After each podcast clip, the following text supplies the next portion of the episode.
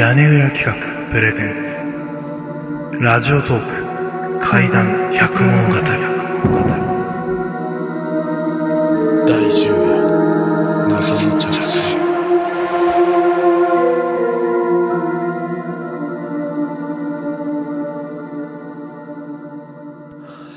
これは私月野が学生時代に最寄り駅で実際に体験した話です。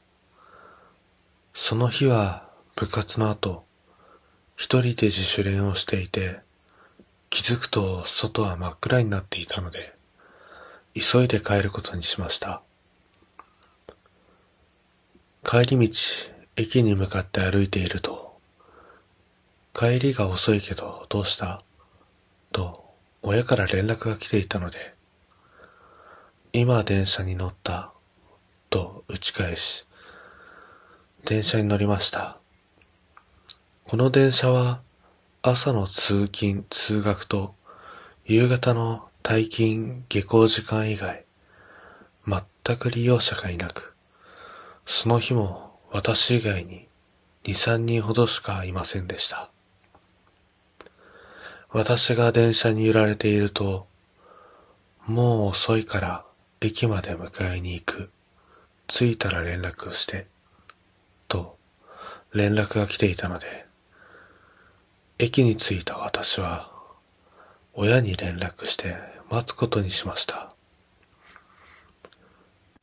駅舎自体古く昔は駅員がいたらしいのですが今では無人駅になってしまい誰もいない駅員室が少し気味悪いなと思いながらホームのベンチに座り携帯をいじっていました。あまりのことに私はその場で固まりました。音は駅員室の方から聞こえてきました。ホームから駅員室の中が見えたので部屋を覗くとそこには一台の黒電話がありました。まるで私に出ろと言わんばかりに鳴り響く音に。なぜか私は電話に出なければと思い駅員室の扉に手をかけようとした時。おい何やってんだという声にハッとし振り向くとそこには私を迎えに来た父がいました。私がいや電話がと言うと電話？何言ってんだ？帰るぞ。その時には、あれほどうるさく鳴り響いていた黒電話の着信音は、もうしなかったのです。